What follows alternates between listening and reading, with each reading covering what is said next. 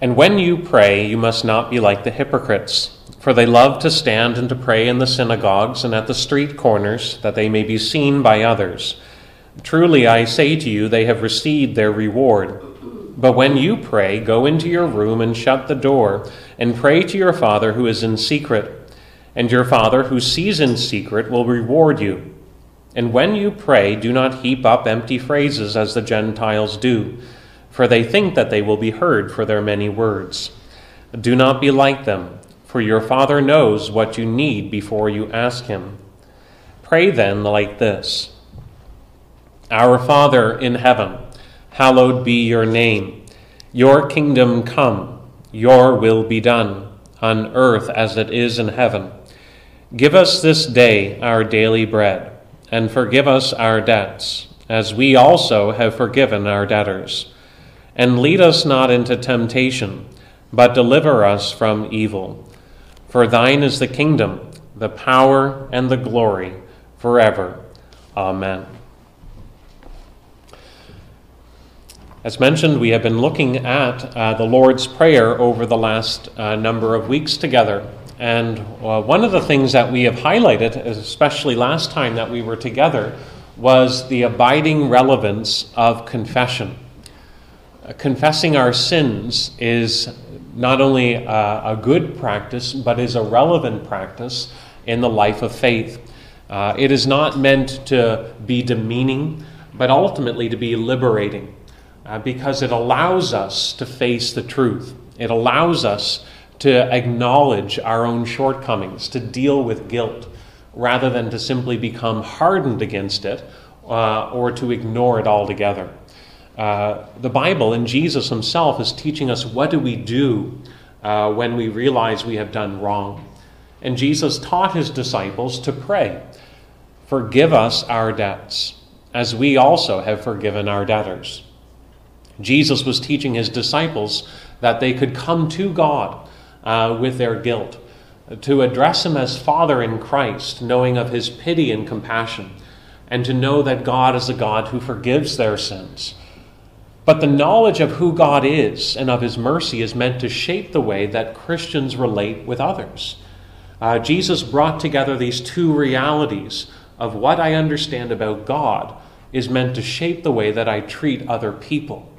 And those who have received God's forgiveness are therefore to be people who are marked by a desire to forgive others. Uh, we highlighted last time how the Apostle Peter said that love covers a multitude of sins, and that Christians should just desire uh, to forgive others, realizing things in their perspective, and rather going around uh, with a, a grudge or holding bitterness. Christians are to live in response to what God has done for them. Forgive one another as God in Christ has forgiven you. And so there is to be this, this aim. There is to be this approach to life that wants to do good to others, to relieve others of the burden of their wrongdoing, uh, to mend ways, and to do what is good uh, in the sight of one's neighbor. And we highlighted as well that when we think about forgiveness, forgiveness ultimately extends to what we call reconciliation. Reconciliation is ultimately when two people come together when they are united uh, in their purpose and in their aim. And you remember that Jesus himself highlights that reconciliation is one in which people are brought together uh, by a common purpose. And so in Luke 17, Jesus says, If your brother sins, rebuke him. And if he repents, forgive him. And if he sins against you seven times and turns to you and uh, saying, I repent, you must forgive him. And so Jesus is saying that our, our life should be one that recognizes that even when others have wronged us, that we are willing and desiring to do good to our neighbor because of God's grace towards us in our life. But we recognize that ultimately unity and peace is when there is that aim on both sides. So our, our approach is always to be uh, uh, not harboring a grudge, but seeking and reaching out to another person with the aim of their betterment and of uh, showing love uh, towards them. But Jesus, when he made that uh, petition, uh, when he gave that petition to his disciples, forgive us our debts as we have forgiven our debtors, you see how it naturally or logically flows into the next petition and lead us not into temptation. Uh, just as we recognize that we have all sinned, uh, our next petition is a recognition of our vulnerability to indulging or engaging in sin. And so this evening we want to look at because we're all vulnerable to the deceitfulness of sin, then we are to pray uh, for God's protection and His sustaining grace. We want to think about uh, the conclusion to the Lord's Prayer in three thoughts. We want to think about the danger, we want to think about the deliverance, and we want to think about the doxology. Well, first, there is the danger itself. Uh, it says there in verse 13, lead us not into temptation. The word temptation is a word that can mean trial, it can mean test, and it can mean temptation. It's a word that it depends on the context to understand what word best fits. It really depends on the motive behind the situation to understand what is being described here. Is the motive to ensnare, to trap, to cause the, uh, the, the fall of another? Or is the motive uh, to, to bring out something, to uncover something about the individual? Is it a good motive or is it a bad motive? Times of testing uh, are inevitable. As moral creatures, we make choices every day. Those choices that you make express your values, they express your loyalty, they express your commitment, they express your character. And so, simply by making choices, you are saying something about yourself. You are, in other words, uncovering something about what you value. You are uncovering something about your commitments. You are saying something about your character. So it's inevitable that testing is part of life. Any choice you are making is showing, it's uncovering something, which is what a test does. You young people uh, in school, at some point, you will have tests. You may be asked to uh, do a spelling test. You may be asked to do a math test. You may have to do a history test. Or when you get older, you'll do a driver's test. Those tests are not aimed at uh, tricking you, they're not aimed at finding a way to trap you uh, in some uh, bad way. Rather, they're aimed at uncovering have you been able to grasp the content? Do you understand how this formula works? Do you remember what happened in that battle? And so the test is simply drawing out something that otherwise uh, the teacher wouldn't know uh, if the student understood it. And, and sometimes the test itself has the opportunity to bring out and to solidify us sometimes when someone asks you a question and you start talking about things, they might ask you, Did you read that book? And you say, Yeah, I read that book. And they ask you, Well, what happened in the book? And then now you're telling them the whole story of the book that you read. And as you talk, you're bringing together parts and you're, you're actually drawing out connections. It's actually molding it in your mind. You're able to say, I understand it. And you feel more sure about the content of the book as a result of articulating and expressing what you read. Ta- trials and tests are an opportunity for growth. And so not only are they inevitable, but they're a good thing. That's why when we read there in the book of James, James said, Count it all joy, my brothers, when you meet trials. It's the same word. When you meet, ten- when you meet tests, you are to count it as all joy. Uh, tests of various kinds. Why? For you know that the testing of your faith produces steadfastness. It has, it has an opportunity for growth. The Apostle Peter said the same thing. He said that even now, if you're grieved by various trials, various tests, so that the tested genuineness of your faith might produce to the glory of uh, the Lord Jesus. And so, as we're coming to look at this petition, tests are inevitable. because tests uncover something that was otherwise hidden. And by making choices in life, you are showing something of your own commitments, your loyalties, your character, uh, where you stand on your values. Tests are something good because they give an opportunity for growth and for uh, stabilizing and solidifying in our own minds where we stand on certain things. But we also know that the scriptures teach us that God does test. You remember Abraham. Abraham was tested by God. Take your son, your only son, the son whom you love, and offer him as a sacrifice. Abraham passed that test. God was uncovering where did Abraham's loyalties really lie? He loved his son. But did he trust his God? Did he trust his God to be faithful to his promise, even when it didn't make sense?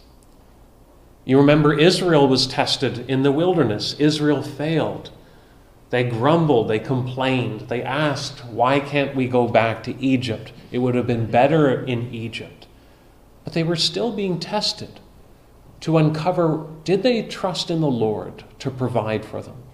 Did they trust in the Lord to care for them? And so the scriptures highlight that God is a God who tests. And those tests are ultimately for our good. So this petition it can't be talking about avoiding trials in life. When Jesus says, "Lead us not into temptation," he's not saying exempt us from times of testing. He's not saying, spare us of trials. Jesus is saying something different. These are inevitable things that will come simply by making choices in life. What Jesus is praying here in verse 13, he says, And pray, lead us not into temptation.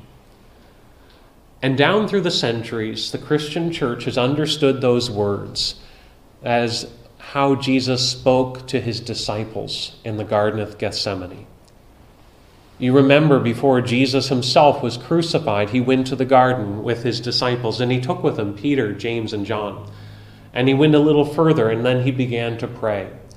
And when Jesus came back to his disciples, he found them sleeping. And do you remember what Jesus said to them? Jesus told them that they were to be watching and praying. He told them that they were to be watching and praying that they may not enter into temptation. To enter into temptation is different than to just be tested. To enter into it is to be in a state in which one is now considering, contemplating, engaging with sin as something desirable where one is now vulnerable to sin as it's presenting itself to you. Jesus was telling his disciples to be aware because he said, The spirit is willing, but the flesh is weak. And so when Jesus says uh, not to be uh, uh, entering into temptation, he's, he's talking about a state in which we consider the prospect of giving in to sin. Again, we read in the book of James, and James writes each person is tempted, after saying that we should not say that a person is tempted by God, James explains each person is tempted when he is lured and enticed by his own desires. Then desire, when it has conceived, gives birth to sin. The danger of temptation then arises from the inward inclination within us to entertain and to give in to sin. The reason why Jesus is teaching his disciples to pray these words is because there is a vulnerability in our desires, in our will, that we are still easily enticed by our own desires and we're susceptible to sin. The French uh, magisterial reformer John Calvin in the 16th century, John Calvin pointed out that these temptations can come from different directions.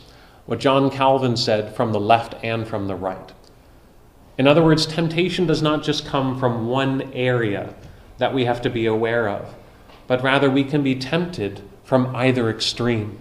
But what did Calvin mean when he said from the right and from the left? Calvin said, From the right are the riches, the uh, honor, the power, uh, which often dull men's keenness of sight. by the glitter and the seeming goodness that they display, and allure with their blandishments, so that captivated by such tricks and drunk with such sweetness, men forget their God. The power, the glories, the wealth, the comforts of this world can cause a person to be tempted to forget their God. They're enticed by these things, and it's as though God is no more. From the left, Calvin says, uh, there is the poverty, the disgrace, the contempt, the afflictions, and the like. Thwarted by the hardship and the difficulty of these, they become despondent in their mind, cast away all assurance of hope, and are at last completely estranged from God. The hardships of life, the despair that comes, leaves a person without any hope, and as a result, they cut themselves off from considering God a person can be tempted in different directions, not just by prosperity, but even by hard times as well. Not just by riches, but by pain. And so here is this recognition that different situations can bring to the forefront aspects that otherwise would not have risen to the surface. We see something of our own selves emerge that we uh, would not have otherwise recognized. And we respond to different situations that we are faced with. We can even say that sometimes the only thing that prevents a person from indulging in a certain direction is the fact that the opportunity may not have been even presented.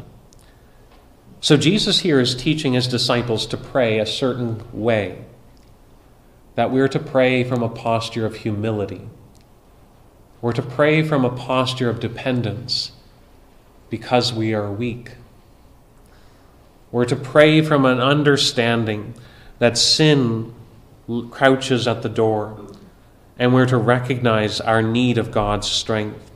We are to ask the Lord that in His providence He would protect us from those situations or occurrences where we might be inclined to entertain sin.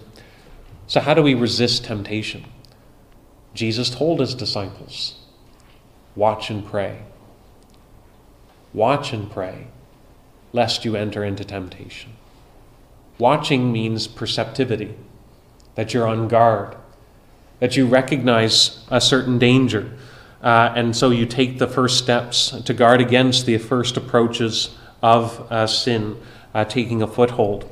Because as Ezekiel Hopkins points out, how hard a thing it is to keep ourselves from sinful actions once sinful desires are excited in us. Once the spark of a fire starts, it's hard to put the fire out. And so we need to be on guard against that spark taking root. Our own experience provides a gauge for areas of where we have been uh, weak and vulnerable in the past and we shouldn't be ignorant of our own tendencies. And so we should plan ahead and be prepared for situations where we might be inclined to sin. But we should also recognize what Scripture says elsewhere that no temptation has overtaken a person that is not common to all people. I was reading a book recently by a, man named Brian Chapell. Brian Chapell is a, a pastor, he was a seminary president. Uh, but Brian Chapell was reflecting on that passage.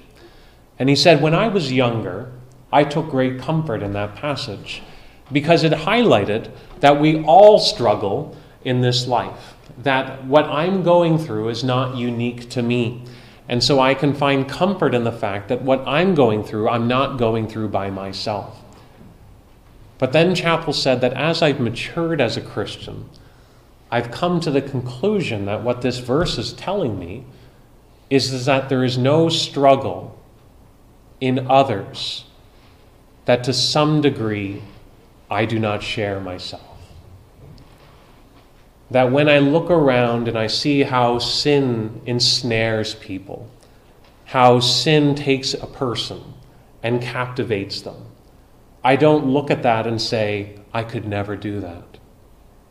But rather, Chapell was saying we should realize that there is no temptation that is not common to any one of us. We are to take heed lest any one of us falls, because we're all vulnerable. That's the point. And so here is this prayer uh, recognizing the inward vulnerability. We are told uh, about our own uh, vulnerability towards sin, and so we should be aware of it. The scriptures tell us uh, that we are to flee from idolatry, we are to flee from sexual immorality, we are to flee from the love of money.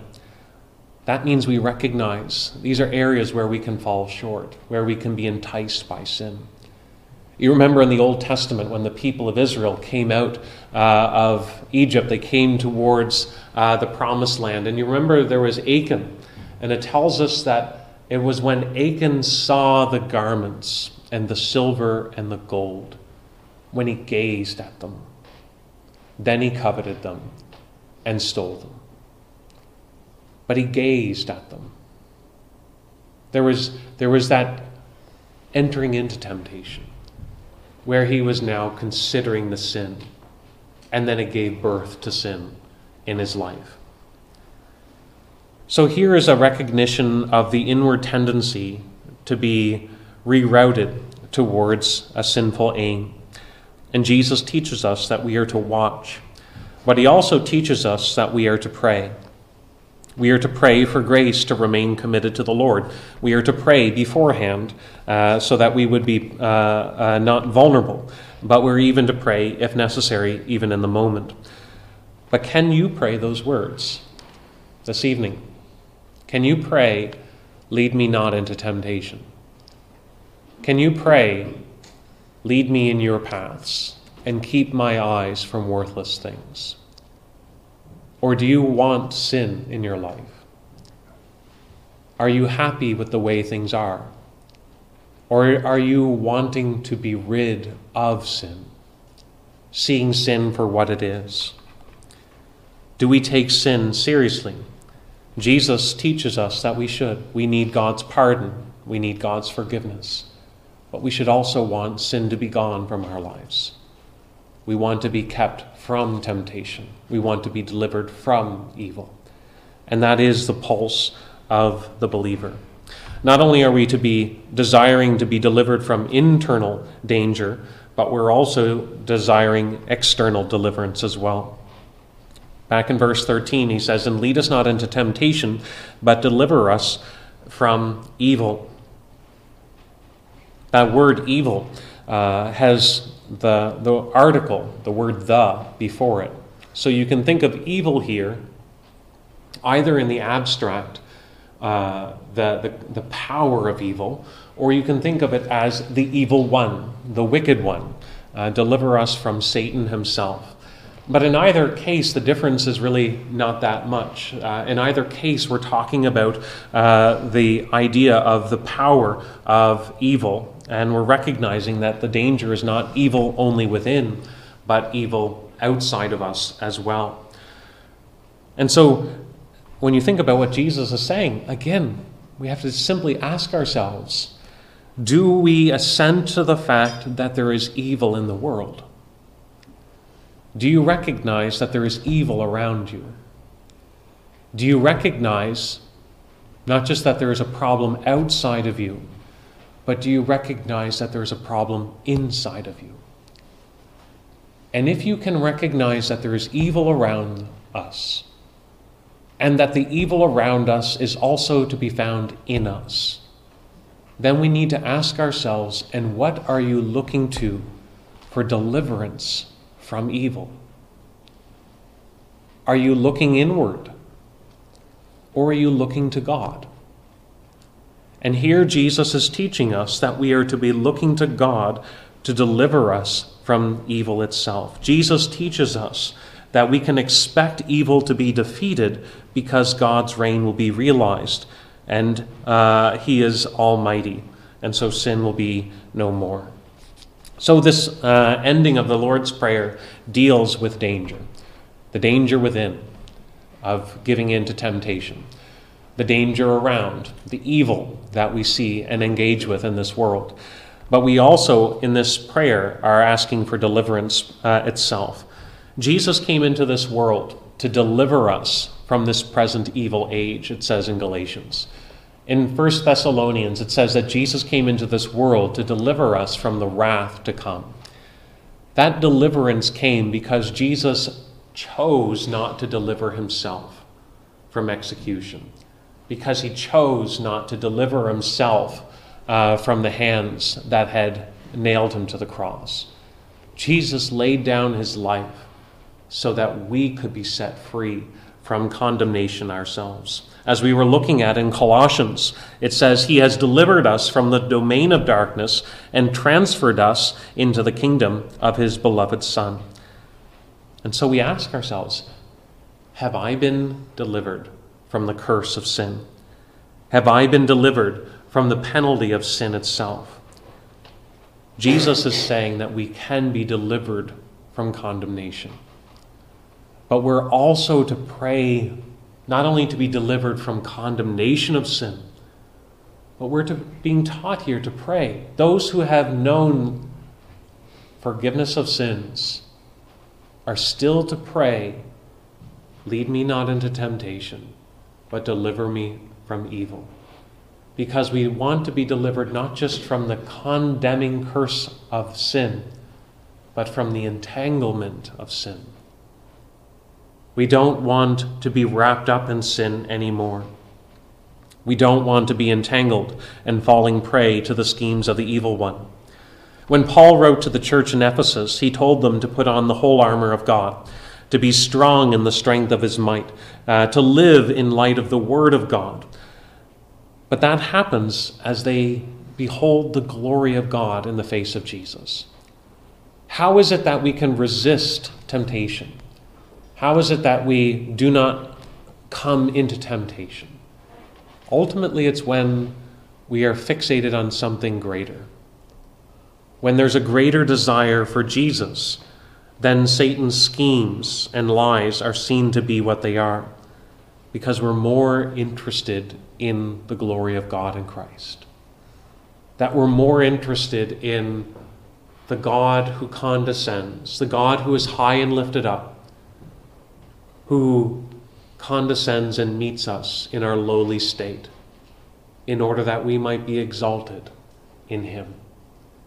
When we're more caught up with that than we are with the immediate temptation the immediate presentation, then these things lose their grip, they lose their hold on us. Deliverance from sin is by the work of the Spirit when we're fixated on the Lord Jesus. But not only are we praying for deliverance uh, from uh, evil now, but we're also praying for deliverance from evil ultimately. Deliverance not only from the entanglements of sin, but from the presence of evil itself, that we might enjoy a blessed state when sin will be no more. In other words, we're praying here for the consummation. Deliver us from evil entirely. Christians are not to live simply focused on the here and now. This is the way things will always be. But we are to pray with a mind and with an eye to the time when evil will be no more.